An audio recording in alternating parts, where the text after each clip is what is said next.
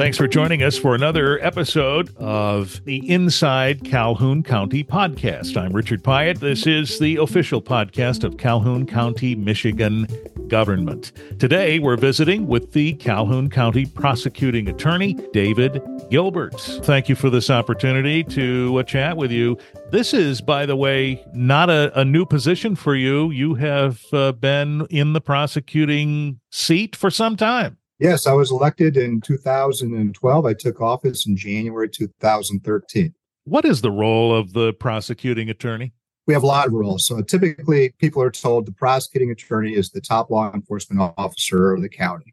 We do not go out and make arrests. We don't have arrest powers. The county gives us the money. We can afford investigators to do some investigation. But typically, it's the police departments, and, and generally, almost always, it's the police departments that are doing the investigation. So one common misperception is if you can call the prosecutor's office, they're going to send out people to investigate. What we'll do is we'll contact a local police agency and ask them to investigate. And it's up to them to decide whether or not they're going to do it. But typically we get along very well with our police agencies and they will do it. Also, a lot of people think all we do is criminal prosecutions. That's not true either. Uh, you know, we have adult criminal prosecutions that make up a substantial amount of our time. We have the vast majority of our attorneys are are geared toward the adult prosecutions, but we also have juvenile delinquency cases where we have attorneys assigned. And we have what's called abuse neglect cases where children are being abused or neglected. And we actually step in to represent, well, actually, we, we represent the kids, we represent the county, but we're, we're representing the kids to protect them against abuse and neglect, whether it be at home or someplace else. We have one attorney, actually, we have two attorneys now that do nothing but appeals. It doesn't matter if it's abuse, neglect, juvenile, or, or criminal, people appeal. So we do that. We also do mental health commitments. We do a lot that a lot of people don't know about. We interview witnesses. We interview potential victims. We got a lot of different balls in a lot of different courts. We, we have attorneys assigned to the various specialty courts, sobriety courts, all these courts don't op- or cannot operate with the pro- without the prosecutor's permission. So we take an active role in those. The courts are in charge, judges are in charge, but we take an active role in them also. I've heard it said uh, more than once that uh, cases are often uh, prosecuted in the field. That and by that they certainly mean that the due diligence being done before you get to court is where the difference is made. Is that a fair statement? It is and i'll tell you right now we have some excellent police officers in our county and excellent police departments. When i was in private practice i worked all over the state and i got to tell you the officers i've met in calhoun county are, are just plain supreme. They're just very very good. What's the uh, purview you have on crime in Calhoun County these days? Is it, especially with your uh, ability to look back just as prosecutor for a number of years, is it improved in your mind? Is it more difficult from the perspective of the prosecutor? You know, it depends on how you look at it. When I first started in this office, you know, statewide, clearance rate for violent offenses was around 50, 50% or so. Uh, in our area, it was a little bit lower than that. But right now, on homicide, statewide average uh, clearance rate is around 55% for homicide rates. In our county, because we have such good law enforcement officers, it's I, I would say it's over 90% for Calhoun County. Hmm. So, and homicides have basically they've gone up. We've become a more violent society, not just Calhoun County, the nation. Uh, state of Michigan is ranked as the second most violent states in the Midwest. Kind of ironic, but uh, wow you think about Michigan, how nice it is most places, but we're ranked number two most violent. That's incredible. Um, and of course, that means that law enforcement and thus uh, your office is charged with dealing with the results of that. That is correct. And we do a lot. Uh, when we prosecute a case in Calhoun County, when I look at a felony, when I first was elected, I actually did some statistics on it. And I'm not a big fan of statistics because they typically don't tell you the truth.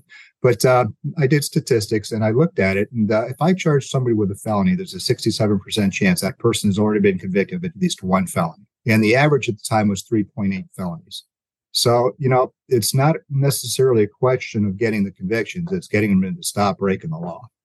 And how do we do that? Well, that's where the courts come into play. And, you know, we've got specialty courts, we've got these diversion courts, things like that. But once diversion doesn't work, there's always the prison. Yeah, you raise an interesting point because uh, over the last 20 years or so, uh, with diversion courts and specialty courts with certain focuses, there has been a significant change in the approach to uh, certain cases, hasn't there? I mean, we talk about sobriety courts and so on. I remember almost 20 years ago interfacing with what was the beginning of the uh, drug treatment courts in Kalamazoo County, for example, which we were just reporting about at that time. They were new. And now they've become quite significant, haven't they?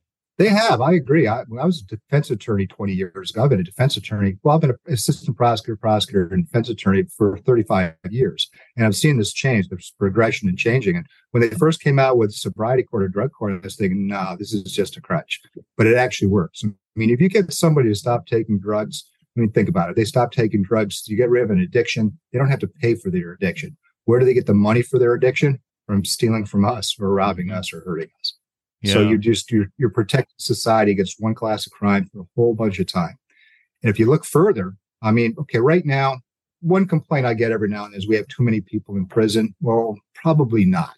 Uh, back in 2007, we hit our height. We had over 51,000 people in prison. But in 2021, we just barely have over 32,000 people in prison. We've dropped by about 36% since 2007 as far as incarceration rates. But if you look at the people that are incarcerated, about 76% of them are in prison for violent offenses, whether it be rape, robbery, murder, violence, crimes against the person. And most of them have not done their, their minimum times yet. They're not usually denied parole. They get out on parole almost all the time when they're, well, almost, I'll say almost all the time when they're eligible for parole. So people aren't being over incarcerated. I do think our drug courts, our sobriety courts, and courts like that are working. Uh, if it helps one person, you're protecting a society know well i certainly recall the the notion almost 20 years ago that uh, this is an interrupter to a recidivism situation that was quite significant folks with an addiction yeah. yeah they were as you point out they were stealing to support that addiction let's say and that did not solve the problem. Going to jail did not solve the problem. The addiction was still there. And so I presume you see a, a, different disposition to the outcomes of a lot of those cases given these types of courts. Yes, and there's a caveat to that, obviously, because no diversion court is going to help if you don't want to be helped. A lot of people express the need, I want to be helped, and they don't really want to be helped. They just don't want to go to jail. Mm-hmm. Uh, but once somebody is ready to be helped, these diversion courts actually are very effective. Well, it, you know, you started off talking a little bit about the perceptions of the prosecuting attorney and the prosecutor's office. I, I would guess that we get our perceptions from drama, from TV, from Dateline, you know, things like that. Uh, is that fair to say? And and does that skew our view of your role? Yes, it does. It's very fair to say uh, CSI, these shows, I don't watch them because they're really irritating. There's no way it takes you half an hour to solve, a crime with commercials and DNA comes back within hours, things like that. Then the reality is DNA takes months to come back. Yeah. Averages anywhere from three to six months to come back. Drug testing takes a while. Fingerprints take a while. Everyone thinks we're gonna we're forensic scientists and we we have all these people running around finding all this evidence. And most of the time you walk into a courtroom, it's one person testifying. Now we've got body cams, we've got motor vehicle cameras, and our society has become very video oriented, whether it be on cell phones or ring doorbells, things of that nature. So we do have a different class of, of evidence now. But uh, you know, it used to be very, very difficult. Some people, well, where's the DNA? Well, he confessed. Well, we still want DNA. Well, okay. Do you find that DNA is something folks expect now? Juries expect that? Many times, many times, depending on the case. Uh, if you look at certain cases, uh, certain cases, you're not going to have a lot of witnesses. A rape case, typically, you're not raping somebody in public. So they're going to juries do expect certain things. If if we give them enough information, okay, they may not need it, but uh, many times they want something else. But many times people don't report a rape or a molestation at the time it happens, and many times, you know, we are proving it in other ways. And and I think we've been very successful in doing that, even despite the need for uh, all this CSI stuff. You know, we've got body cams, we got this, very good detectives.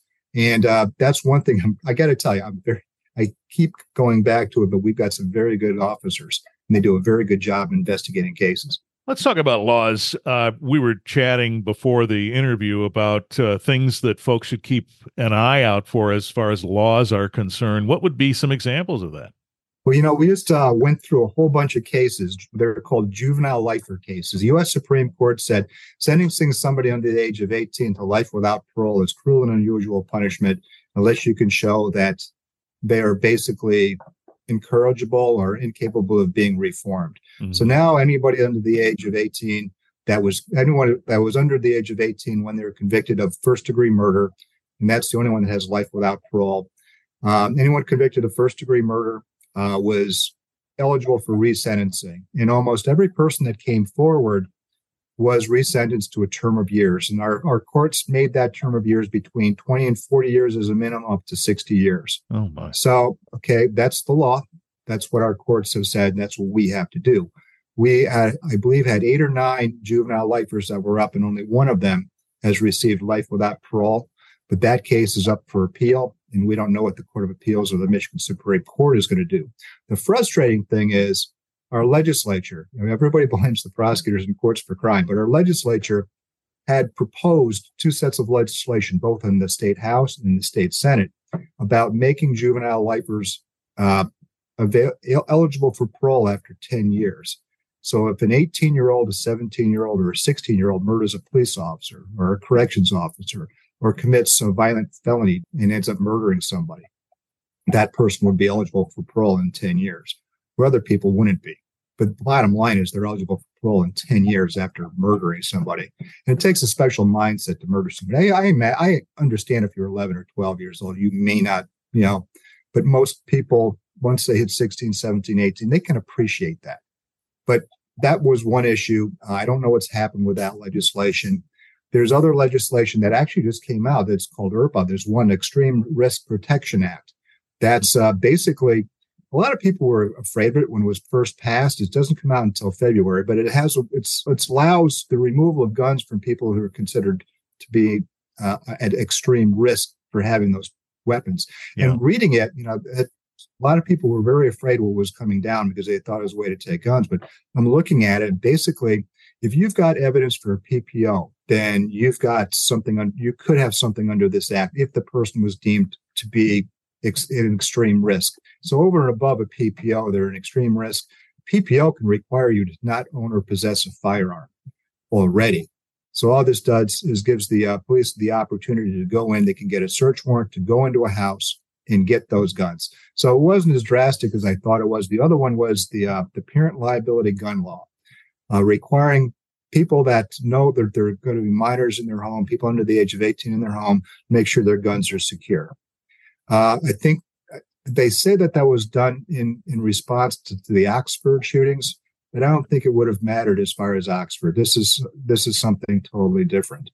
Uh, this is just making you responsible for your guns. It adds more liability than than it used to be. And we've had a case like that here in Calhoun County where I think it would have helped because you know we we recently had a homicide where juveniles had gotten a gun from a family member and used it or allegedly from a family member and used it. And that might have helped. Do you, as a prosecutor, see benefit in these these pieces of legislation in terms of, of what you know to be true when you're prosecuting cases like this?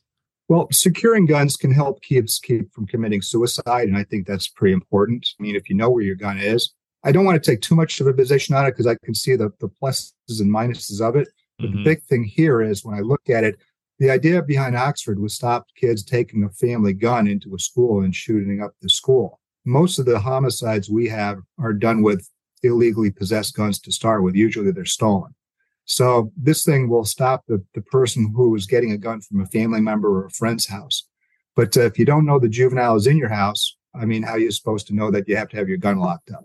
So it's not, and it's not required. You're required to have your gun locked up and safe from kids, from juveniles. It makes some sense, but uh, a lot of us would argue we have very responsible kids.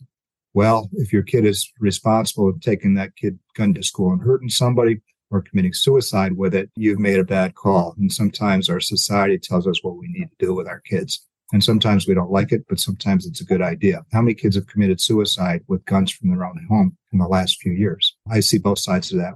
We're approaching a new year. From your perspective, does that change anything in the way you perceive the coming months and doing your job, other than perhaps changes in the law like you've just articulated? No, I think things are pretty much going on. Things really hiccuped over COVID. We are still catching up. The courts are still catching up with court cases. We have a homicide case out right now, and um, it was from 2021.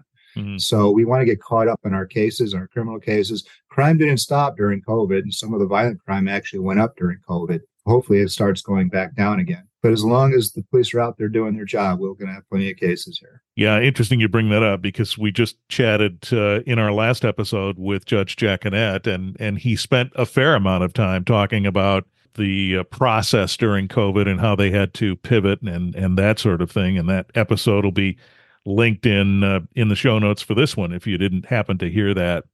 Uh, before we go, is Calhoun County unique in your mind in terms of how cases are prosecuted? Is there anything special or different about our county? Well, I can't speak for every other county, but we we believe in justice for the for the people that are victims of crime. We do our best to to uphold that. And every now and then people complain, well, you didn't quite do that here. Well, I'm sorry, we did what we could. But uh, primarily, when I came to office, I thought the idea was a plea to the charge.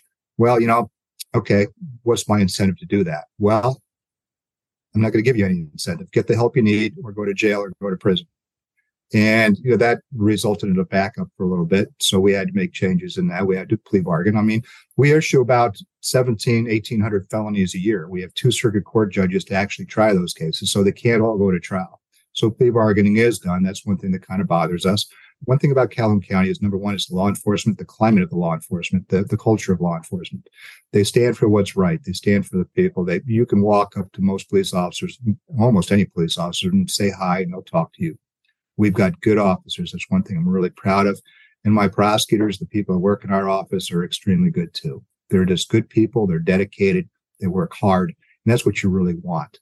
Well, How many prosecutors? Got, we have 14 right now. We've got it, my chief assistant, myself, but we're understaffed. So my chief and I, we both try cases too. We're understaffed. They're overworked, but they're doing a really good job. And they, they care. They care. We have a good victims unit that cares too. You know, we've got a good relationship with law enforcement. And when you've got all that, we've got other places for help that we that we work well with. And we make use of our community resources. They make use of us. So when everyone's working together, you have a great chance of getting things right and helping people in your community. Well, we have problems in our community, but for the most part, we got pretty we got a very nice community. Calhoun County Prosecuting Attorney David Gilbert, we appreciate this look in your office and we look forward to the next conversation. Thank you. Well, thank you. Anytime.